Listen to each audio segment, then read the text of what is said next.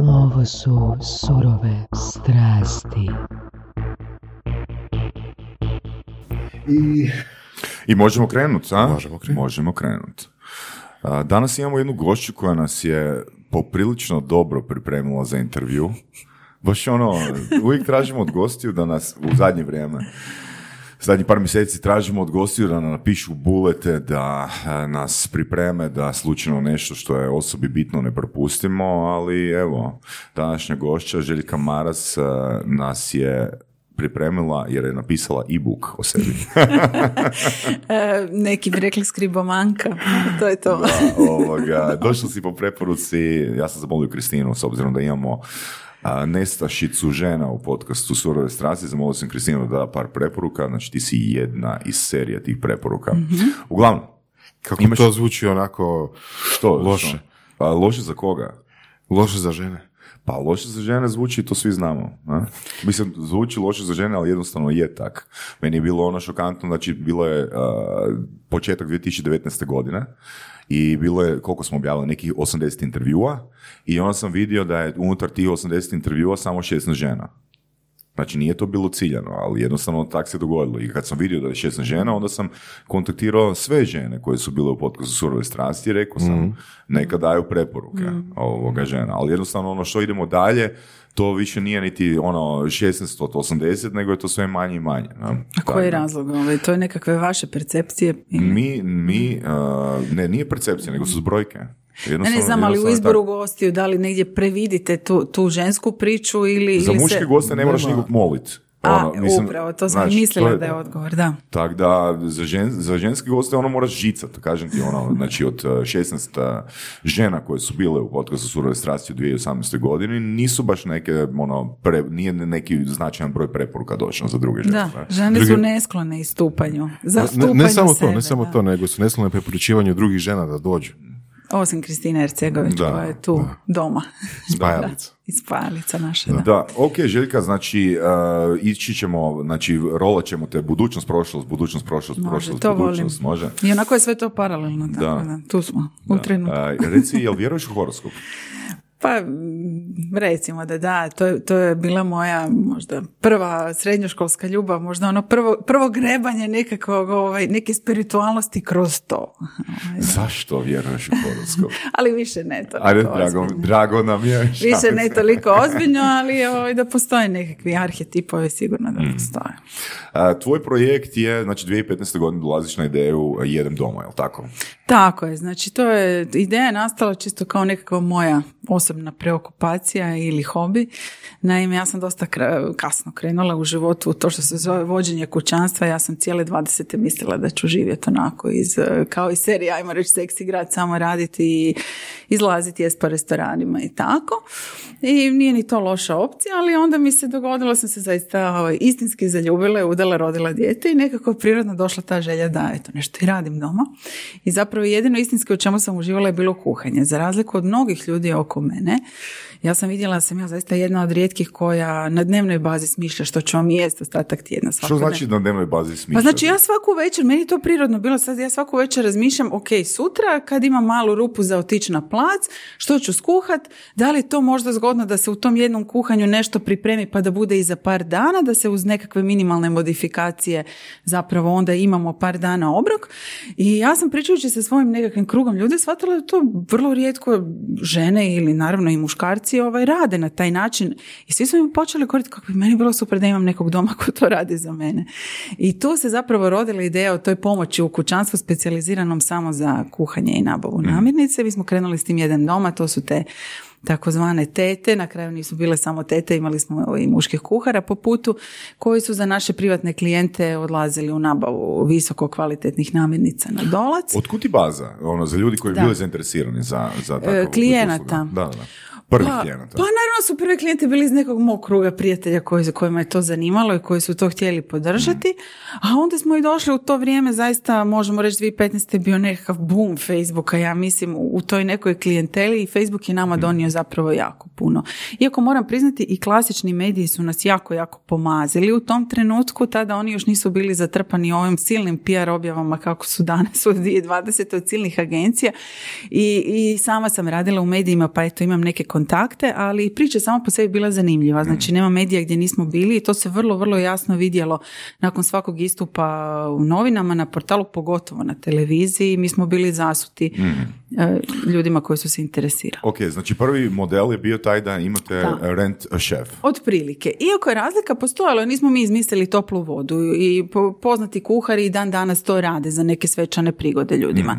Međutim, ono što smo mi e, novo doveli, to je to svakodnevno kuhanje. Naime, vi možete i dan danas unajmiti nekakvog celebrity TV kuhara koji je svima poznat i unajmit ćete ga i dobro ćete ga platiti za neku prigodu. Međutim, ono čega nema e, i tada nije bilo je da vam zapravo taj kuhar dolazi utorkom i četvrtkom i kuha sad ću pojednostavniti priču sarmu, bolonjezi, grah, a u četvrtak će skuhat, ne znam, pohat pohance ili napraviti nekakav kari. Znači, mi smo zapravo uboli tu nišu svakodnevno kuhanja s idejom da ljudi prezaposleni kad dođu doma, da imaju topli skuhan obrok. Ono što su nekad baka servise Ok, radili. Ali što, mislim, ono što mene tu interesira, Da. kako odabrati kuhare? E, pa znači mi smo tu, ja sam to vrlo minuciozno pristupila, stvarno sam imala ozbiljne natječaje, tada se isto 2015. još uvijek neko javljao na one oglase na moj posao i sličnim ovaj, portalima za, za traženje radne snage i stvarno sam imala ozbiljnu selekciju. Znači prvo je bilo, bilo mi je stalo da ti ljudi naravno ne moraju oni biti nešto literarno pretjerano obrazovani, ali da znaju napisati par suvislih riječi o sebi, znači da ipak koliko toliko ovaj, imaju neke komunikacijske vještine. Zatim sam od tih nekakvih pisama koje su mi se činila e, zgodnim napravila i usmeni razgovor, onda smo još suzili jedan krug i onda taj zadnji krug je izgledao da sam ja zaista s njima fingirala cijeli proces, išla s njima, zadala sam im jela koje trebaju skuhati, išla sam s njima u nabavu namirnice da vidim kako to uopće biraju, kako to i onda bi Ovaj, to je bilo tad, to testiranje kod mene doma. Kod mene doma bi ja provela s tim ljudima par sati dok oni to pripremaju. I to je bilo super. Zaista u tih pola dana vi jako upoznate osobu, vidite nekakav odnos Mislim, koji... onak na prvom mi se tu čini koji jako puno posla, jako puno problema. Pa vjerojatno, ali meni je to bilo gušt. To je isto ovaj, s koje zapravo pozicije čovjek kreće, naravno. Ovaj. Koji profil ljudi se javlja? Da li su to profesionalni kuhari ili je to Tada, e, entuzijasti? da, pa to su, meni su se u pravilu pokazali najbolji e, entuzijasti. Ja sam znala govoriti da su meni e, idealni zaposlenici, kuharski entuzijasti i amateri koji su se odvijek htjeli baviti profesionalnim kuhanjem, ali eto, silom prilika su završili u nekim drugim branšama i možda tip ljudi koji se eto, prijavljuju na nekakve TV kulinarske šove. E, pa to, mi je prvo taj-. Oni to- koji, da. oni koji su ono ispali u prvom, drugom krugu. Upravo to. Upravo to i to se zaista pokazalo super. Tako da te neke ideje nekih teta ovaj, onako vremešnih koje kao fino kuhaju, budući da smo mi pratili tu jednu urbanu dinamičnu klijentelu, ispostavilo se da možda te starinske tete, to starinsko kuhanje nije to. Što je urbana uh, dinamična klijentela? Pa evo, mogu reći, znači, e, stvarno smo kuhali sad već u, tada, u te četiri godine preko sto kućanstva i mogu ih negdje svesti po zajednički naz. Znači, urbani su, ok, žive u gradu, bave se nekakvom urbanom djelatnošću. Teško je očekivati da će čovjek koji je zemljoradnik unemljivati kuhara da mu kuha doma, mislim, ima drugačije riješeno tu svakodnevicu. Znači, uglavnom rade po cijele dane, e, imaju doma neku obitelj, uvijek se pojavljivalo to da kad su tu nek djeca, onda je to pitanje prehrane, kućne prehrane osobito važno, ljudi dok su singli jedu nešto tako po putu. I e, kažem, ljudi kad, mislim, moramo priznati, malo su i bolje kupovne moći, ti klijenti o kojima govorim, zato što... Što znači bolje kupovne moći? Pa- koliko, je, koliko je to, ajmo reći, Pa neto tada plaća je to bila... ili doprino, ili pa evo, ja sam to procijenila ovako, znači da su to, ako govorimo o nekom sociološkom smislu, to su, to su bili i ostali su nam i danas klijenti nekakvi ljudi u nekom višem menadžmentu, ako pričamo o korporacijama ili u upravama ili neki mali poduzetnici. Um, znači, ono, obitelj koja, ajmo reći, raspolaže sa nekih dvadesetak tisuća kuna mjesečno u nekom Dobro, kućanstvu. Znači, ajmo reći neke dvije ove solidne plaće, ali daleko nisu to sad najbogatiji ljudi ove zemlje. Da, ono koje si super Da. napisala u uh, bulletima i što je dobro prokomentirat, znači osoba kad nešto želi, uh, njoj to nije skupo. Upravo to. Dakle, nije bitno da li je plaća, da li je doprinos kućanstva ono 30 ili 50 tisuća kuna ili Da. 10 tisuća kuna ukupno, ali kad osobi je nešto osobno vrijednost, onda se jednostavno odvaže na to. Ja bi, ja bi recimo ovdje komentirao jedan super primjer koji sam čuo na svom seminaru o jednom, baš sam pričao neki dan uh, za vrijeme predavanja, taj primjer koji mi je ono baš primjer primjera kako ljudi komuniciraju, kako ljudi ono u skladu, djeluju u skladu sa svojim vrijednostima. Znači jedna moja klijentica, ajmo reći, ima uh, poprilično visoku plaću i ekipa s kojom se ona druži ima isto, ta ekipa isto ima, imaju poprilično visoke plaće. Ali o- oni svi vole kitesurfat. Kitesurferi su populacija ljudi koji ne mogu unaprijed e, dugo planirati, ajmo reći, idemo u desetom mjesecu ove godine na Kanare, iz, razloga jer ovise o vjetru. Znači, kitesurferi su populacija koja vidi vremensku prognozu, evo, danas je četvrtak, kad snimamo ovaj podcast, a, vide danas na večer da je na Kanarima ili na Rodosu dobra prognoza i oni odmah kupuju kartu i u petak na večer su u zračnoj luci i kreću dalje. No, zbog čega to pričam? Zbog toga što u toj ekipi postoji jedna osoba koja je po zanimanju staklar koja ima 4, 5, 6 puta manje, manje primanja mjesečno nego ostatak ekipe koja se bavi kitesurfingom, no ta osoba nikad ne, prepu- ne propušta priliku da ode kitesurfom s tom ekipom. Znači, poanta nije ono koliko nešto košta, nego koliko nam je, koliko nam je nešto vrijedno. Koliko nekome nešto to osobno vrijedi. To se nama pokazalo i sada, jer mi smo po putu napravili prošle godine jednu veliku transformaciju tog biznisa iz usluge u, u proizvodnju. Dakle, ono što smo mi radili kod ljudi, a to je da smo u jednom dolasku vrlo često skuhali par jela za nekoliko dana unaprijed, da se ljudi mogu sami zgrijati ili ovaj, ispeć. I ovaj, iz toga se rodila ideja da to zapravo omasovimo tu proizvodnju, ali da ostanemo na toj razini kvalitete i tu se isto pokazalo, možemo reći cijenovno je to jedan viši rang govoreći o nekakvoj prosječnoj populaciji ili uspoređujući neke cijena iz supermarketa. Međutim, evo, ako možemo neku sociološku analizu napraviti, to zaista nikad nisu bili e, najbogatiji ljudi ove zemlje koji su koristili nas, bilo da smo im kuhali doma ili kupovali sad, nego upravo to stvar osobnih prioriteta. Naime, tu, tu stvarno zna biti, zna biti vrlo podudarno, znači da ljudi koji imaju dobra primanja, imaju neku svjesnost, zaista su i spremni dati. To, to isto Jedino što možemo reći, to nisu nezaposleni ljudi. Nisu, sigurno Uglavnom- da nisu. uglavnom nisu. Sigurno da nisu, Da, sigurno da. da nisu, da. Ta cijela, cijela ideja da a, kuhari dolaze doma i onda kuhaju i pripremaju jela za ili taj dan ili za par dana, mi se čini super do onog trenutka kada zapravo svi žele jesti u isto vrijeme, jel? To je ono klasični problem čak i restorana, jel? Svi dođu kući u, ne znam, 4, 5, 6 sati i onda jel, je jel, jelo ili šta god. Isto tako i kuhar. Um, vjerojatno će u jednom danu biti samo u jednoj kući, jel da? Pa to se i Neće- pojavio neće ih kao- dobiti pet kuća. Tako, imali smo maksimalno, ajmo reći, do dva, ako su to neka manja kuhanja, ili imali Da. smo ljude kojima se kuhalo jedno jelo i onda je to naravno u dva, tri sata gotovo. Tako da, ovaj, da, to se onda pojavio, kažem... Da, i to je onda problem ta- skalabilnosti. jel? Upravo to, taj, taj, taj koncept je bio zgodan dok je on meni bio hobi. U trenutku kad sam ja poželjela ovaj, zaista da taj biznis bude profitabilan, ja sam shvatila da ga nekako moram zarotirati. A zapravo sam ga, evo, nekako mislim vrlo prirodno zarotirala iz tog što jest, dakle ljudi su to zaista htjeli, da im se predpripremaju jela. Mi smo time zapravo dobili puno širu klijentelu, jer mnogim ljudima iz razno raznih razloga nije odgovarao taj ulazak nekog stranog lica doma, bilo zbog praktičnih organizacijskih razloga ili jednostavno konceptualno im to nije opcija. Tako da ovaj, zapravo s ovim da oni to nešto mogu kupiti je, zapravo jedinstvena prilika. Mi proizvodimo sve ono što se zapravo nigdje nije moglo kupiti, a svi su htjeli. Recimo, ne znam, nekakvi temeljci, ovaj, ono, vrhunska neka baš gotovo jela, kod da vam je skuhala mama i baka, pa još malo finije, pa vi samo zgrijete doma. Ok, još, još samo prije nego, nego Da. krenemo na to.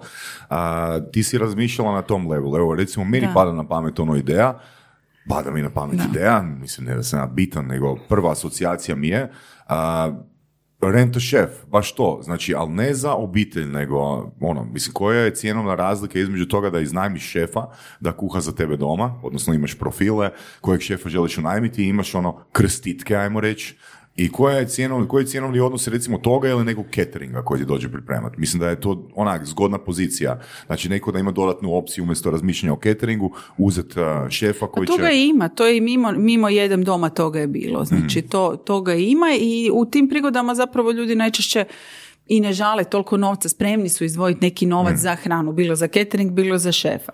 Ali, kaže, meni je bilo fascinantno da su spremni izdvojiti za svakodnevnu Da, hranu. da, da. E, to je- Koliko, koliko je to, mislim ono Vorasovo pitanje koje je bilo, znači koliko moraš na lageru, pod navodnicima, imati kuhara, kuharica, da uspiješ opskrbiti svoje klijenta?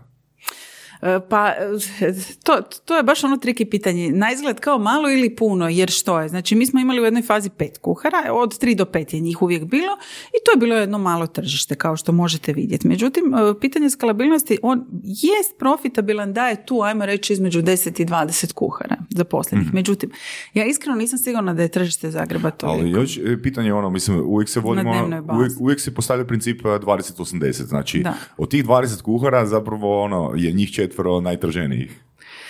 E, Što je pa- sa onima najmanje A traženima? Jel nemamo oni- to, ovaj, uopće nismo imali to, taj problem. Zaista smo ovaj, nekako uboli e, vrlo šaroliku e, psi- psihološki drugačiji tip.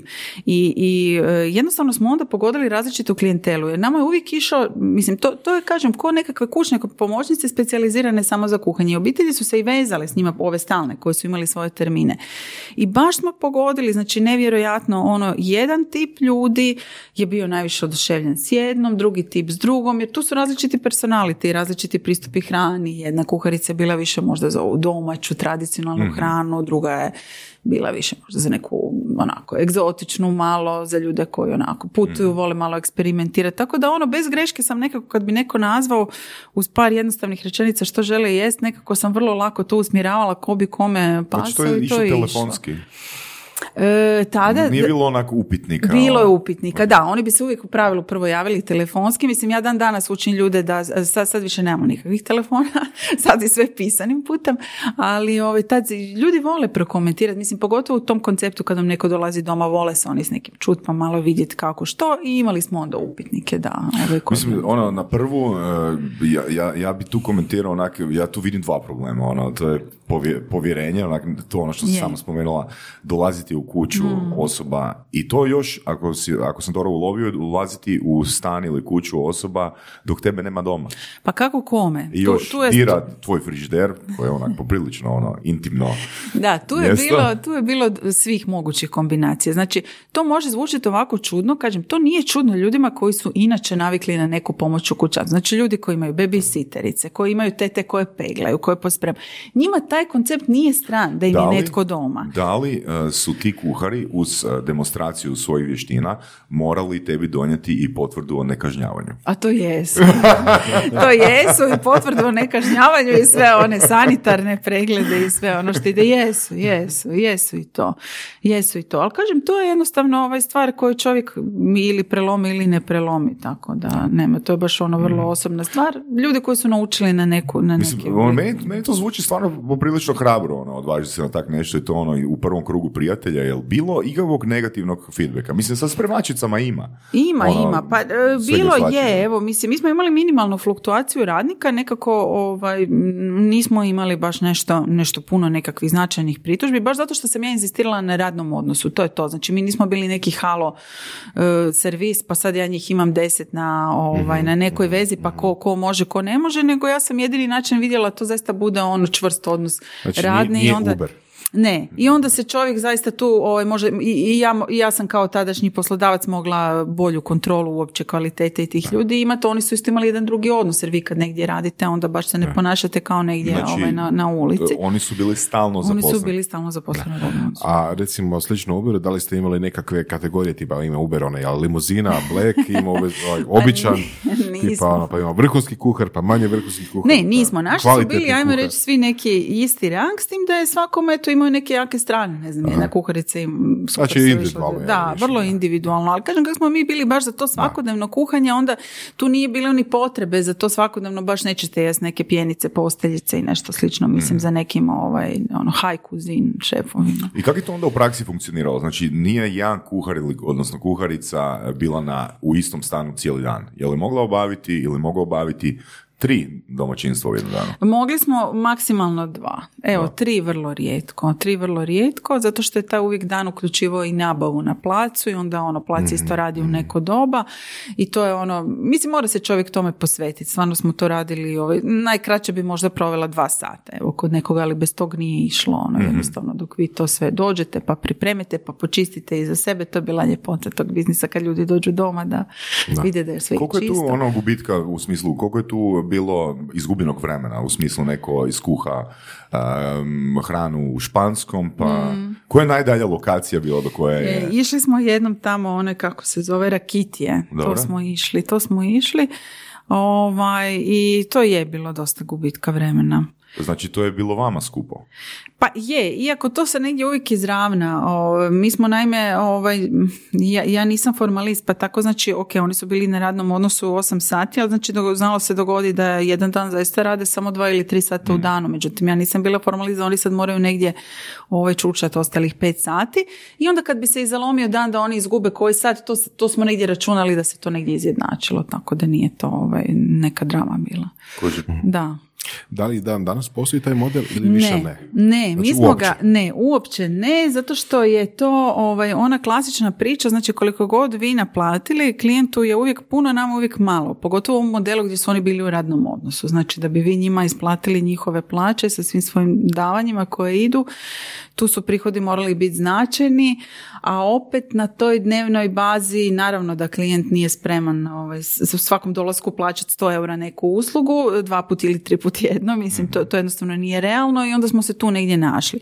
Međutim, eto, rodila se ta ideja o tom, ovaj, o toj prvoj premium liniji polugotovih jela koje mi sad imamo, dakle koje su stvarno napravljena, ovaj, pokupili smo ono najbolje iz profesionalne kuhinje iz tog domaćeg kuhanja, jer zapravo i dalje se opskrbljujemo kod malih proizvođača, imamo baš ono fino meso, voće, povrće, ribu, sve.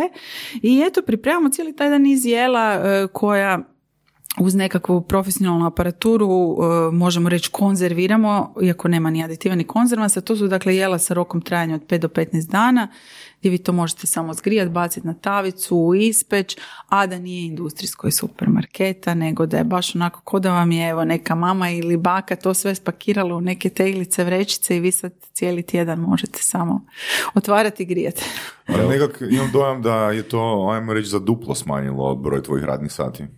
E, Smanjilo je i zapravo je e, značajno proširilo target. Znači mi smo sad ono se proširili prvo što smo ušli u maloprodajne kanale ovih nekakvih trgovina domaćim proizvodima, delikatesnim. E, Tu su potencijali ogroman, imamo razno razne kanale, imamo taj web shop dostave, evo sad ulazimo i na te nekakve platforme dostave hrane koje su aktualne, tako da to baš onako otvara ovaj, jako, jako puno toga. Da li je to princip da imate unaprijed definirana jela, pa se sad ono čovjek može naručiti, ne znam, danas ću grah, sutra ću, ne znam. 15. četvrtog ću.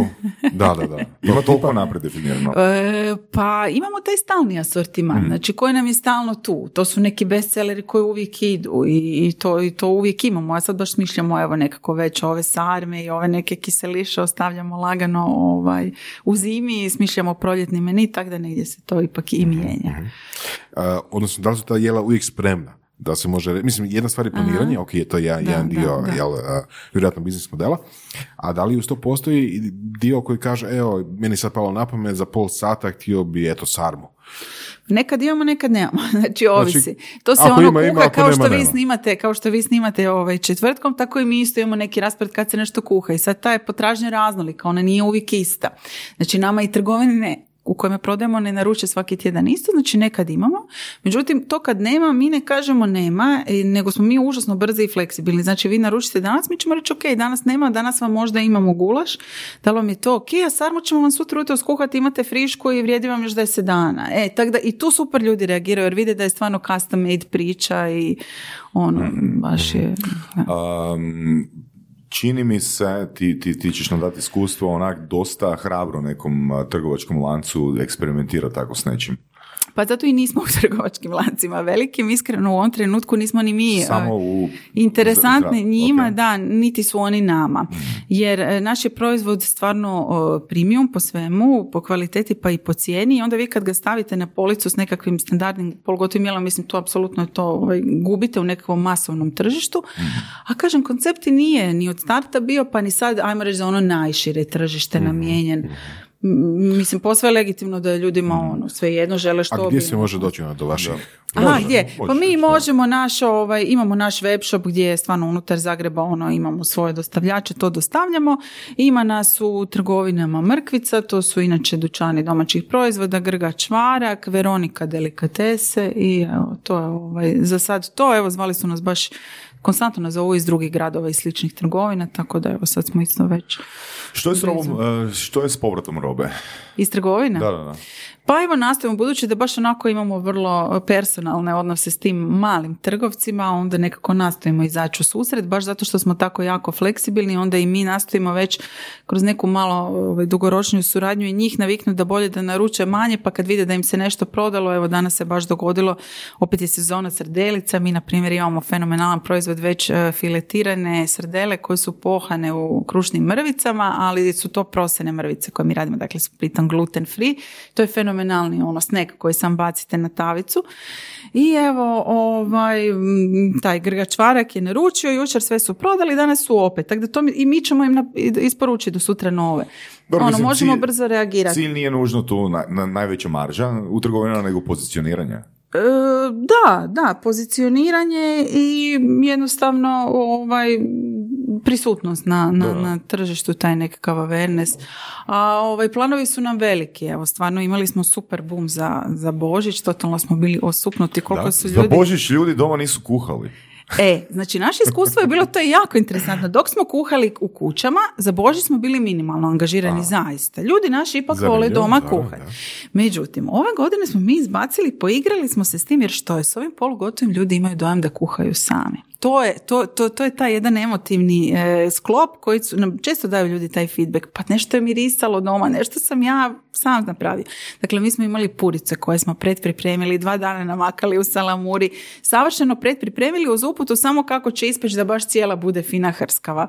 Imali smo pašticade koje je trebalo samo zgrijati, njoke koje je trebalo samo ovaj, e, skuhat, nekakvu cijelu selekciju božićnih kolača, ali bez bijelog brašna bijelog šećera, što je bio bum, jer očito to tržište danas traži.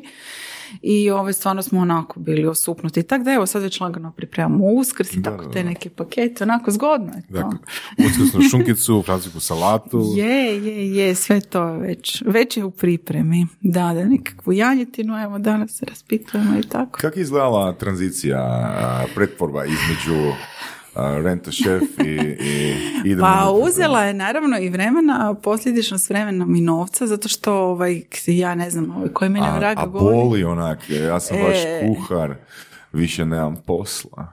Nije, svi oni rade A, kod svi rade, nas. Svi jesu. oni rade kod nas i još, još smo novih zaposlili. Rade, rade, ne, to se dogodila tranzicija, ok. Jedino ovaj, u toj priči mi jedan i drugi koncept zapravo stvaramo ono što kažu from the scratch. Stvarno ne znam koje mene vrag tjera, ali negdje me to uvijek tjera- raditi nešto novo i nešto što ne mogu posve preslikati. Tako da je to ono, pokušaj i pogreške. Mi smo zaista morali da bi uopće dobili tu tehnologiju, da, to, da taj proizvod u, u toj teglici ili ovakvom pakiranju ima neki rok trajanja, a da nema aditiva, da nema konzervaca, no je to trebalo par mjeseci samo iz ku- kuhanja, isprobavanja, držanja u hladnjaku, držanja ne, mislim, to je stvarno ono proces koji traje u tom procesu, naravno, nemate baš ni značajnijih prihoda, tako da sve to trebalo izdržati, ali evo, meni se to nekako naslonilo, ovaj, valjda kad čovjek to nekako ima neku viziju, naslonilo mi se da smo to uspjeli, ali ovaj, da boli, boli. da, ono, bolno je i, i stvarno ovaj, cijeli taj opće privatni biznis, evo, ovaj, često i Kristina Ercegović, zahvaljujući kojoj sam i ovdje, zna govoriti je stvarno najbolji poligon za osobni rast i razvoj imati svoj biznis i to je stvarno ovaj, prava istina, nema, nema tog uopće jednostavno morate se jako brzo prilagođavati, jako vam se brzo pokazuje kao u ogledalu ovaj, vaši neki feleri, vaše neke blokade. Mislim, uvijek kad zapne u poslu, ja znam da ja moram pogledati prvo malo onako u sebe unutra, koji to dio mene ne da da se to ostvari. To je uvijek tako, a ovaj, to nije uvijek lako preskočiti. Mislim, to znaš i ti, baviš se osobnim rastom i razvojem, tako da, Da. to je uvijek tako. Um, jel surađujete sa ovim um, servisima za dostavu? Pa evo nešto smo malo počeli i nije nam taj prvi e, nam nekako nije suradnja išla zato što konceptualno smo drugačiji od ajmo reći klasičnih ugostitelja. Mi smo Mhm. zapravo više proizvodnja hrane koja evo nekako sliči ovaj, ugostiteljstvu. E, I onda je tu bilo problema oko percepcije ljudi, oni očekuju možda ono jelo koje vide u tanjuru na slici da to dođe kao i svih drugih restorana toplo, a sad je njima to došlo nešto, oni sad to moraju grijati. Ili imamo mi još jedan asortiman tih uredskih obroka koje su ono isto malo onako neka inovativna fora, imamo keto obrok, vegan obrok, tako nešto čega možda baš nema toliko često kod nas. E, to isto uvijek primamo pred narudžbe za sutradan. Kak mi imamo plansku proizvodnju, mi nismo restoran koji radi od jutra do noći, onda je ljudima bilo malo čudno, sad oni danas naručuju, moraju naručiti za sutra, ali ovaj, možda jednostavno i ta platforma nije, nismo se idealno našli. Evo sad smo baš danas potpisali ugovor za jednu drugu platformu i nekako ovaj, optimistična sam. Mislim, da jedna moja klijentica je Da. dala komentar da dosta je visoka provizija, čak i iznenađujuće visoka je, provizija. je, e, jako je visoka provizija i zato sam ja i vagala, zato sam jako i vagala sve ove mjesece, mislila sam moći ćemo, međutim nekako ja sve to gledam kao jedan sveobuhvatni proces gdje, gdje stvarno pogotovo ove, ajmo reći neke najpopularnije platforme stvarno donose jako velik visibility, vi stvarno ste svakome praktički u mobitelu. Možeš nam, nam dati, a, recimo, a, kako to u praksi izgleda? Jel se potpisuje ugovor na određeni period? Ne, evo, moje iskustvo je s obje ove platforme da je neobavezujući. Ok, ugovor. znači ja mogu Da, recimo otvoriti svoj a, restoran ili neku varijaciju, onak bit a, na nekoj od tih platformi mjesec, dva, pokupiti ovoga visibility i otkazati ugovor. Može se, da. Da? Da. Eto, dobra ideja.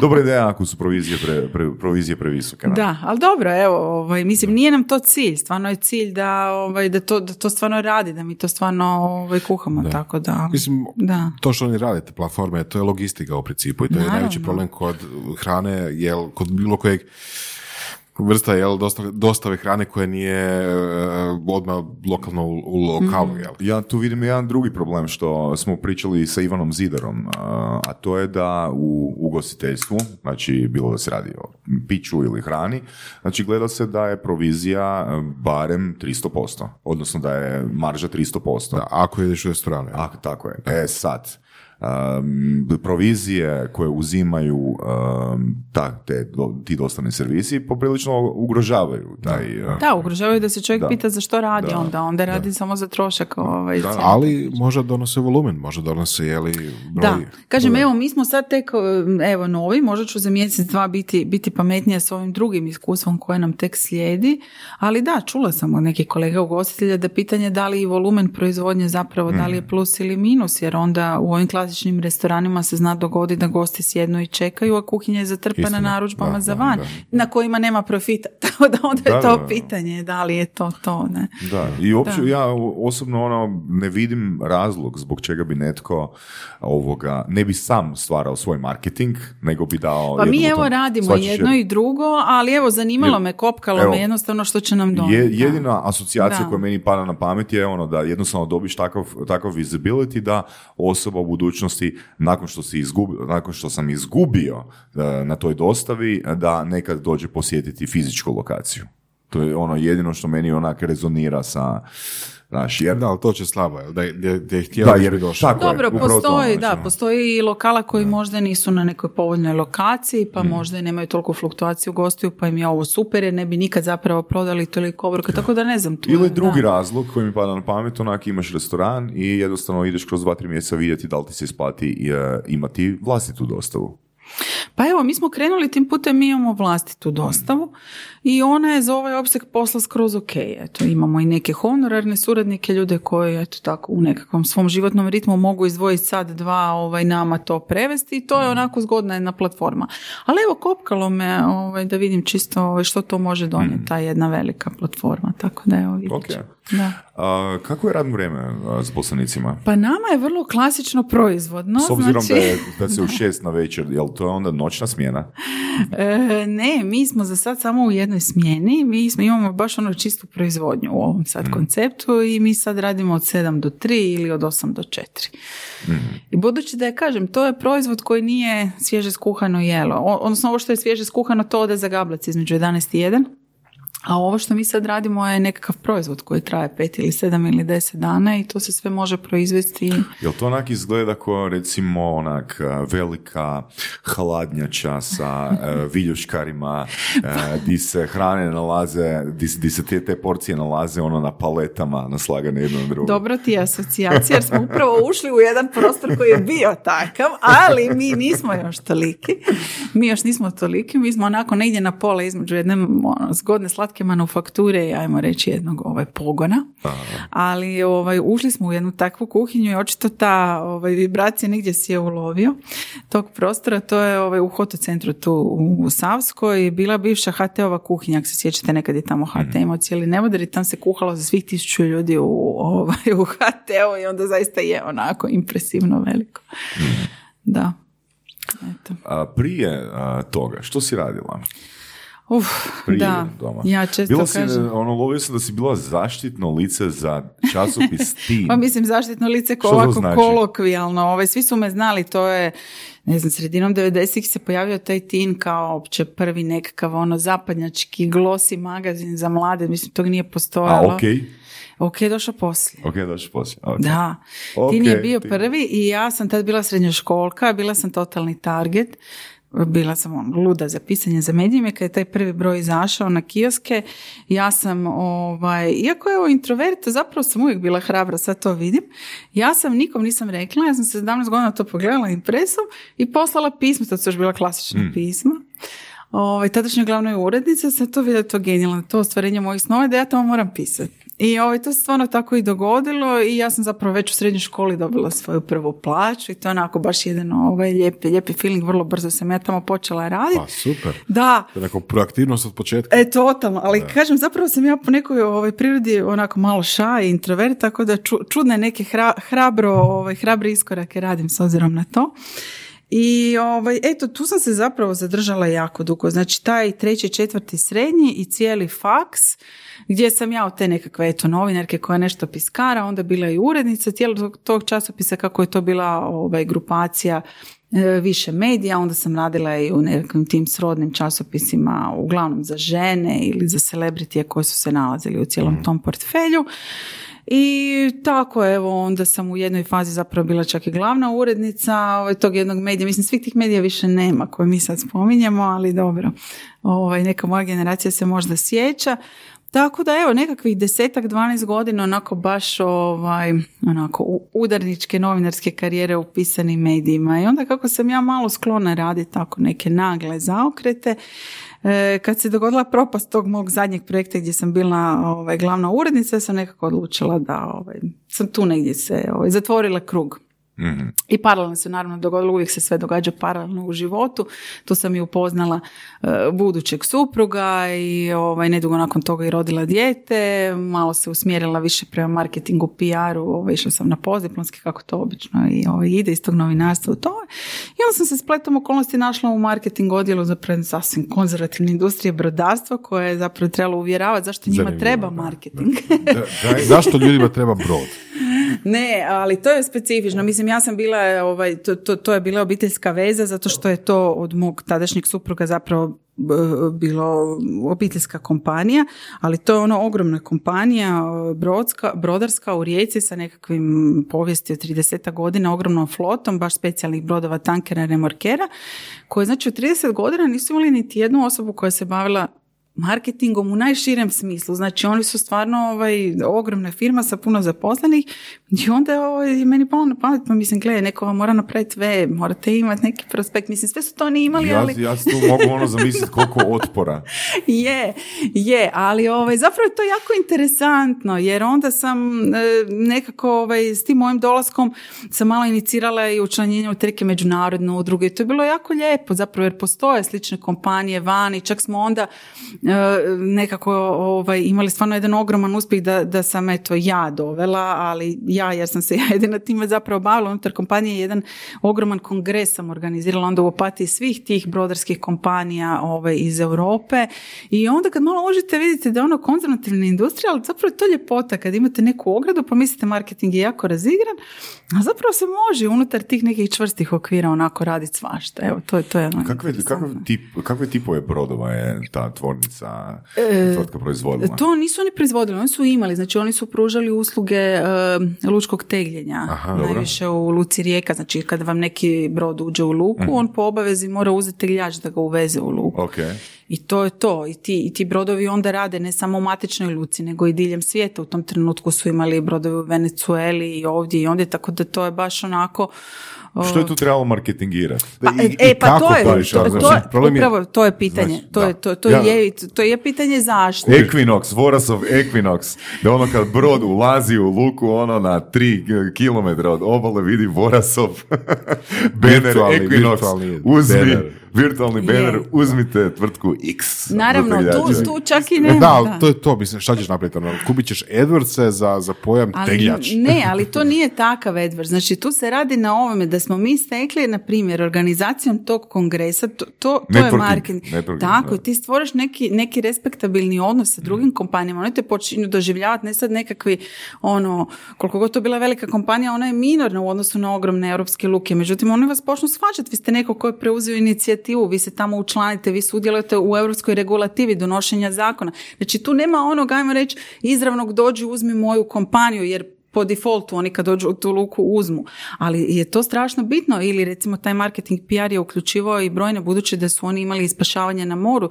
To su stalno neke havarije bile. Znači sve ono što znamo na sukavanje Marka Pola, svega, znači to, to je sve bila ta kompanija, ovaj, Jadranski pomorski servis unutra, onda vam dođe i ako nema ko odgovoriti mediju novinaru, znate, on dobije neku tajnicu ili dobije voditelja mm. pravnih poslova i sve je to super korektno, ali opet je bolje da imate osobu koja će se baviti samo tim. Tako da ovaj, to je puno više od, ajmo reći, klasične reklame ili oglasa. Kužim, da, kužim, da. kužim.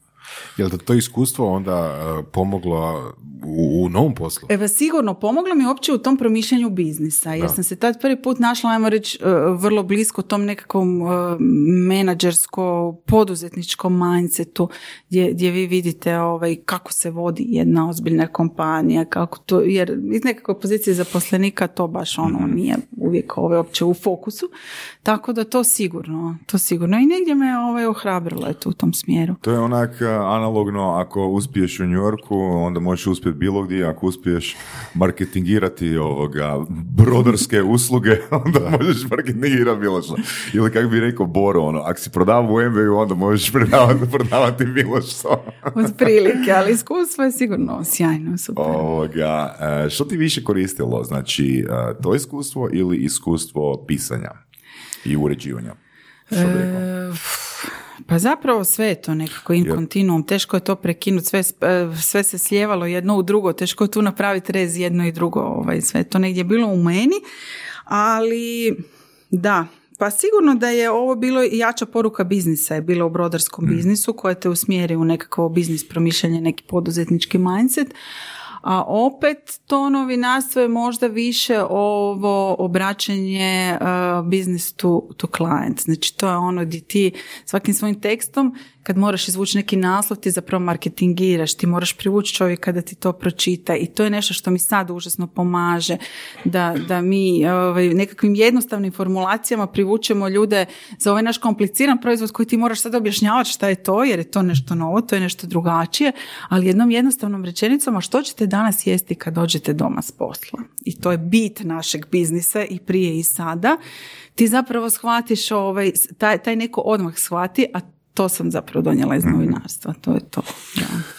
Um, jedna uh, meni, ajmo reći, interesantna, interesantno pitanje. Mm, uživimo u 21. stoljeću, ali uh, s, kim god, rekao bi čak za većinu da ne generaliziram, um, svodi se da nam je za uspjeh u poslu u znatno većoj mjeri uh, pomogao networking nego uh, moderni alati barem za start u biznis. I sama si spomenula da. Je, to je sigurno. Ja sam se evo i sad našla upravo na tim, ovaj, na, u toj dvojbi prošle jeseni kad smo ovaj novi model stavili, onda sam naravno razmišljala i o ovim nekakvim klasičnim marketinškim kanalima. I nekako mi se uvijek pokazalo bolje, doslovce ciljano ići onaj ko- stari, prastari, e, konzervativni, direktni marketing, doći do nekog čovjeka koji smatram da je opinion maker, ko mi je bitan. Možeš I- nam dati primjer? Pa evo recimo sa tim uredskim obrocima smo nastojali ući u nekakve o, tvrtke koje bi ne, profilom svojim zaposlenika kojim bi ta neka zdravija varijanta bila interesantna. I onda umjesto da mi platimo oglase u jednom poslovnom neboderu gdje će stajati dva tjedna i gdje će možda neko vidjeti, super, možda će Kao u na liftu. stranicu kao u liftu. Ali samo ne na, WC, na WC-u, zbog asocijacije. Zbog asocijacije na hranu. Nekako se meni pokazalo puno korisnije da ja vidim koje su firme tamo, da vidim koga ja znam, a ko od mojih ljudi nekog zna. I pokucam na vrata sa doslovce nekakvim em, ono, semplovima, ono. tako je, pokažem im, ispričam im našu priču, ko smo, što smo. I stvarno su, ja sam uvjerena reakcije puno bolje nego da sad stavio neki oglas koji isto ovaj, naravno košta i pitanje koliko, mislim, nemam usporedbu sad da kažemo ovaj, ovo je ili nije, ali čini mi se da zaista da si u pravu, da je taj ljudski kontakt još uvijek najbolji, pogotovo danas, znaš, kad smo jako, jako zagušeni marketingom. Znači, eh, ja mislim da se reklame više ni percipiraju, pogotovo te preskupe TV reklame, pa ja ne znam ko to više pogleda. To je jednostavno pre- previše svega. Kad pričamo o modernim stvarima, uh, kakve su metode plaćanja? E, e, Nama, pa klasične, odnosno standardne, ajmo reći gotovina, kartica i ovaj, uplata na račune. da. A, mislim da sam vidio, imate pretplate isto. E, imamo pretplate za te uredske obroke i sad sam nam čak u planu i, ovaj, da osmislimo nekakav, nekakvu varijantu i pretplata za ove kućne pakete, znači da se čovjek opskrbi za nekakve ovaj, ovaj, za cijeli tjedan doma ili uveli smo recimo dječji paket za sve ono što klinci vole jest, ali da je nalik njima e, fast foodu, a da je zapravo super zdravo. Na primjer imamo ljubičasti pomfri od batata, pa nekakve pohance koje su stvarno od domaćeg piceka i tako to. E, te pakete. Sad, znači, počeli smo s pretplatama za te uredske obroke i to se pokazalo super ljudima kojima se naša hrana sviđa i koji ne žele svaki dan odlučivati. Sad, e, sad ću ja svaki dan gledati što vi imate, pa hoću li od vas ili ću od nekog drugog. I to super funkcionira. Znači, za neki iznos oni to... Da li ste imali slučaj da recimo uh, firme baš uzmu vas i onda zaposlenicima zapravo plate obroke? Imamo, imamo nekoliko je slučajeva manjih odnedavno tvrtki. povoljno? Je, imamo, imamo i to. E, vrlo često to koriste stvarno, evo imamo jako puno e, ljudi, malih poduzetnika koji to koriste za to je nekakve svoje male timove i, Mhm. to, i to je super ili za sebe. U velike tvrtke e, baš smo ono dosta pokušavali, bili smo čak i vrlo blizu, ali evo nekako još, još te velike tvrtke nismo i zapravo ovaj nekako puštamo da tu stvar se profiltrira, da nam pokaže što nam je core biznis, da li to ili ova polugotova jela, pa ovaj, ne doživljavamo to dramatično, nego onako, puštamo da, Da. nam tržište pokaže. Jel to mi se čini super, recimo, ako neko ima ured od, šta ja znam, 50 ili 15 ljudi Je, takvih i onda imamo dosta. ugovorimo s vama je li dostavu i onda eto, svaki dan. A da li, oni onda, da li mi onda dostavite jela za unaprijed 15 dana ili? Ne, ne, to su ovi uredski obroci što se dan po dan dostavljaju.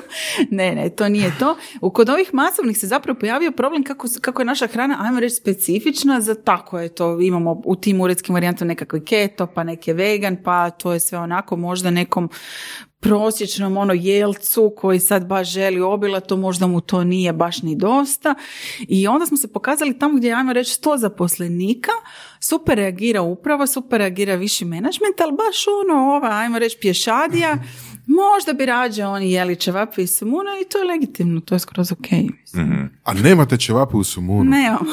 Pa kakav je to Čekaj, još, još, još, još, da, još, da. Ovoga, znači možemo komunicirati cijenu, uh, Da. mislim da sam ulovio, znači tisuću kuna je, Je ta uh, pretplata za mjesečni. Da, za te uredske obreke je. To je na bazi 12 mjeseci, inače 1200 kuna.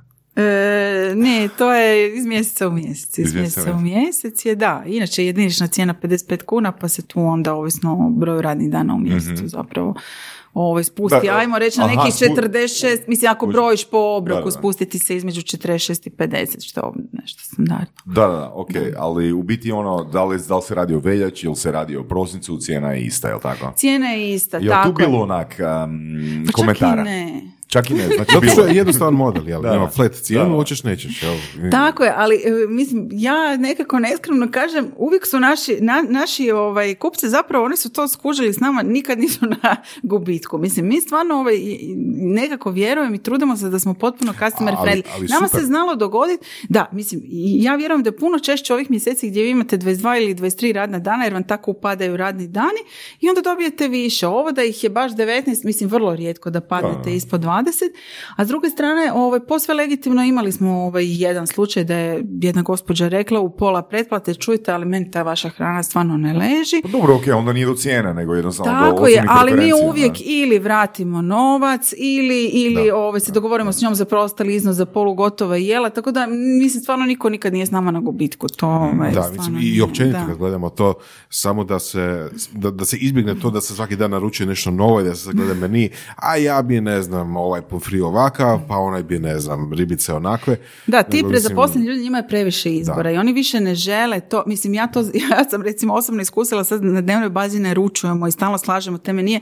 Znači ja više ne mogu ići u supermarkete. Ja ne mogu u onim policama hodati i birat jer mi je previše u tijekom dana tih izbora gdje ja moram iskombinirati. Tako da vjerujem i ljudi koji ono stvarno rade s puno detalja ne mogu na dnevnoj bazi sad gledati još menije pa odlučivati pa uspoređivati tri restorana. To je Jel, jednom kad se stvori povjerenje da će doći nešto što je dobro, Da. više manje svejedno. Hoće doći sarma danas ili sarma sutra, fakat mm, nije Da, da, da, je, je. Uh, Željka, jedno uh, pitanje uh, glasi ovako. Uh, jel znaš koliko iznosi customer acquisition cost? Od do. Ne. Hm? Tan, tan, tan. Uh, koji vam je marketički plan? Znači, gdje sve ulažete? E, pa ovako, evo, baš smo sad malo, ovaj, ono, nova godina, pa radimo nove neke, onako, malo, smo- m, igramo se sa svime, pa gledamo što je. O, znači, e, apsolutno su nam se pokazali, znači ja sam, ja sam osoba koja stvarno vjeruje u online, pogotovo ne samo u budućnost, nego sadašnjost meni uopće, ovaj, retail, maloprodaja, to, to je trenutni, trenutna konzervativna Hrvatska koja voli otići u dućan, ali ja stvarno u tome ne vidim budućnost, pa ni u klasičnom marketingu. Tako da stvarno ovaj, ono, društvene mreže, Google Ads, ja mislim da je to ovaj, sve. Pogotovo ako se obraćaš nekom, mi imamo, ajmo reći, jedan malo onako u- uži krug ljudi, ni- nije baš ono mass market i onda negdje trebate doći do tih ljudi. Sad teško je sad ovaj, razlijepiti jumbo plakat na Slavonskoj i šta sad znači ovaj, jedem doma ono random ljudima, vjerojatno ništa. A ovi moderni alati, Google Ads i, i. Google Ads Da. Kako to bude? Ona, kupiš, kupiš keyword sarmu? Pa, ovaj, svašta nešto. Evo, još uvijek se igramo, isprobavamo. Jel imate Čak agenciju ili- ne. Da, evo, ovaj, radimo s profesionalcima. Malo i tu onako se igramo, isprobavamo jedne, druge, treće, jer nekome je to kor, neko to radi usput i onda ovaj, tre- tre- treba pogoditi ko ti za što treba. Ali Mhm. stvarno ima dosta tih profesionalaca koji to bolje kuže od nas koji se to onako uhvatimo malo. S obzirom da ste e, ušli sad u novi prostor, skladišni, s- nekadašnji, a koliko zapravo ste povećali kapacitete? Znači koliko biste mogli imati, koliko je maksimalan broj e, klijenata koji biste mogli procesirati? Pa ja u šali volim reći možemo da, da radimo u tri smjene, možemo cijelu Hrvatsku nahraniti. Mislim, to je stvarno ogroman prostor. E, mi naravno još nemamo toliko. Ono čemu mi težimo, nekakav prvi milestone, kako to ljudi kažu, ovaj, bi bio da bi voljeli imati evo, nekih 200 do 300 ljudi u ovom gradu koji nas koriste redovito. Po, znači, po iz- modelu subscriptiona? ili po modelu subscriptiona ili da taj model subscriptiona je odličan, međutim ja iz sadašnjeg iskustva e, nisam sigurna da je on u ovom, Hrvatsku, u ovom trenutku u Hrvatskoj baš u hrvatskom mindsetu, osim evo za uredske obrke se pokazao super, ali to kako u Americi funkcionira, da vi njima skidate s kartica, oni daju karticu, onda sad svaki mjesec ti skinu, ne znam, ako To pričamo bi bilo ono- idealno, da, da. to bi bilo idealno i to je super, ali još uvijek naši ljudi trebaju jedno vrijeme da se uvjere da je to super proizvod. Jer vi ako odmah kažete čovjeku sad odmah ću ja tebi skidati svaki tjedan 500 kuna s kartice, pa mislim ono, nisam baš sigurna da bi dobro reagirali, ali sig- sigurno da je to u planu. Ali ajmo reći 200 do 300 ljudi koji će nas koristiti, da li kroz subscription ili kroz svojevoljnu kupnju svaki Ali tjedan. to je samo pitanje navike. Mislim, ljudi su navikli da im skidaju, ne znam, telekomi sa Točno, račune za mobitele, točno, pa navikli će, ako mi je to vrijedno, Ne, hoće, ako to, žele, nam sigurno je. isto. To nam sigurno je u vrlo skorom planu, ali nekako smo nastojali tu negdje se pozicionirati da ljudi uopće imaju prilike probati, vidjeti, pa, pa onda... A otkud ideja za, za, za subscription? Pa to ovaj, Izvana izvana je. Izvana je ideja, to recimo te kutije vani rade kao lude, recimo one sa gdje dobijete namirnice i recepte pa sami kuhate, ali sve je točno odmjereno i tako. Mhm. Ja sam to pokušala 2017. onako na mala vrata uvesti još dok smo bili u prvom ovom ciklusu jedan doma. U tom trenutku, ali ne znači da se to nije promijenilo, ovaj, naše tržište nije baš nešto super reagiralo. Mhm.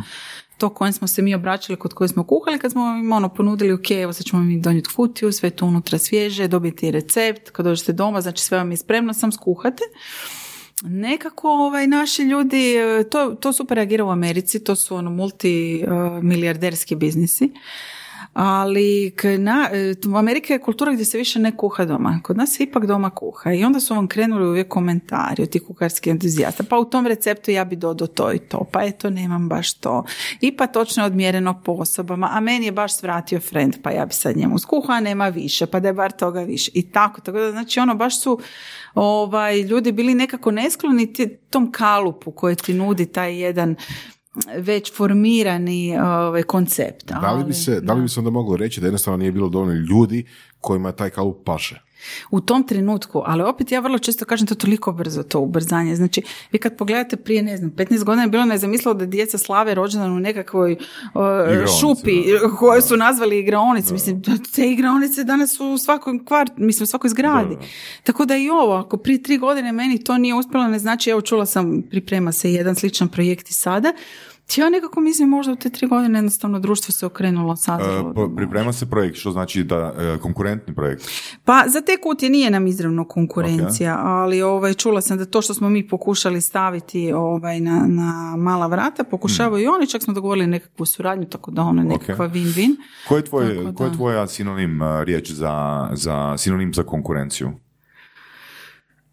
Aha, da, nema je. Samo u, u- udisaj i izdisaj. Ne, nema je. Što nema? Znaš zašto? Nema Ovaj, riječi ili nema konkurencije? Nema konkurencije. E, To, znaš zašto mi je to, sad ću ti reći. Znači ja uopće e, sama po sebi e, nisam kompetitivni tip. Ja, ja to ne, ne, ne pali me kompeticija.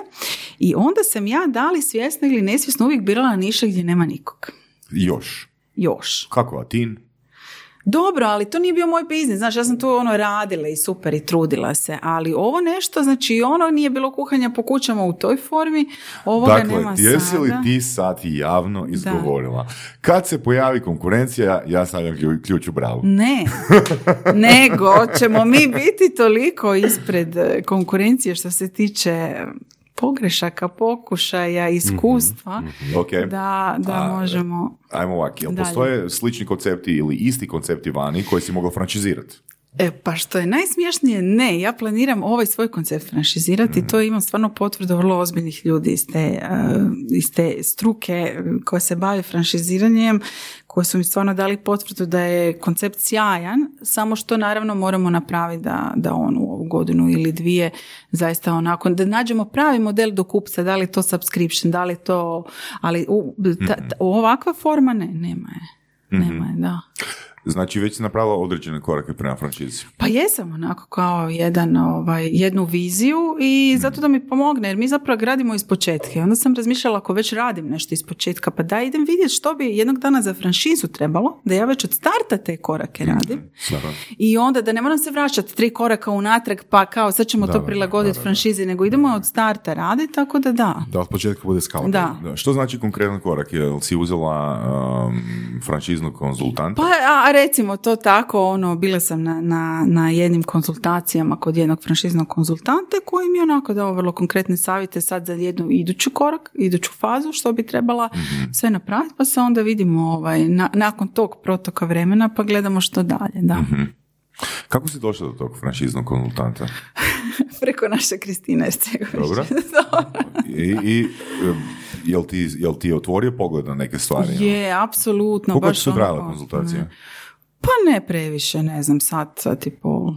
Onako, i to bio jedan informativni razgovor više nego nešto ovaj, vrlo striktno. Ali onako dao mi jedan svježi pogled čovjeka koji ovaj, stvarno ono, ima franšizu u malom prstu, s druge strane ne zna skoro ništa o mom sadašnjem biznisu, ali ima jedan onako fresh pogled ovaj, na sve to, tako da baš onako dao mi je vjetar u leđa da to sve skupa ima smisla. Super, Da. baš izvrsno. Da li bi, kad bi ti došla dovoljno dobra ponuda, Mhm. jer sam prodala biznis i kre- krenula neki novi? Ili je to nešto što ti je Pa- pa, strast i voljela bi ono, do Sada, sada još ne. Sada Sada, još još ne, ali... Ne, bu- ne, sada niti ne možeš kad još traje intervju. Ne, nego mislim da nisam još napravila taj neki krug. Iako mene je evo nekako iskustvo naučilo, ovaj, ja volim reći u šali da svi nekako imamo sad u ovom brzanom vremenu par života, pa tako sam ja imala par karijera, par života. Nekako, ovaj, ko zna, možda za deset godina uopće meni više hrana neće biti u fokusu. Zašto ne? Zašto ne ići dalje u nekakve ovaj, ono, no- nove Jel Već projekte? sad imaš neke ideje ili još ne? Pa ne Još nužda, ne, vrijeme, hrana mi je i dalje interesantna sigurno i jako volim putovati, onda mi je užasno interesantno gledati po svijetu što se sve e, radi, kao, e, gdje je sve hrana kao biznis, stvarno, stvarno su raznoliki modeli, od samog te održivosti hrane, ako pričamo baš ono cijeli put nekakve i proizvodnje same sirovine, hrane, usluga, proizvoda, to mi je super.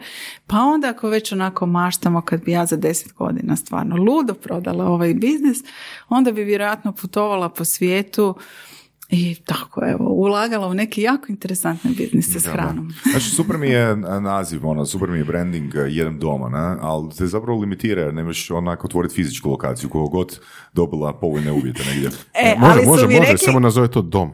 ne, rekli su mi i nije loša ideja, jedem kao doma. Ajde. Nice. Da. Um, kad bi dobila milion dolara sa Marsa, Aha. šta bi s njima? E, pa to ja ovaj, vrlo Google često... Vrlo često pričam sa svojim djetetom koji ovaj, onako vjeruje u Eurojackpote i to i onda svaki put pričamo. Pa ne znam, nemam baš puno neostvarenih želja. Ne znam je li to ovaj, blagoslov ili, ili prokletstvo. Nemam baš nešto tih puno materijalnih želja. U smislu sad bi ja kupila ovaj, neku vilu ili ne znam, jet ili nešto. Dobro, jet ni ne mogu za milijuna, ali ajmo reći nešto. Pa više bi možda zaista ovaj, onako uložila u nekakav ovaj, Marketing.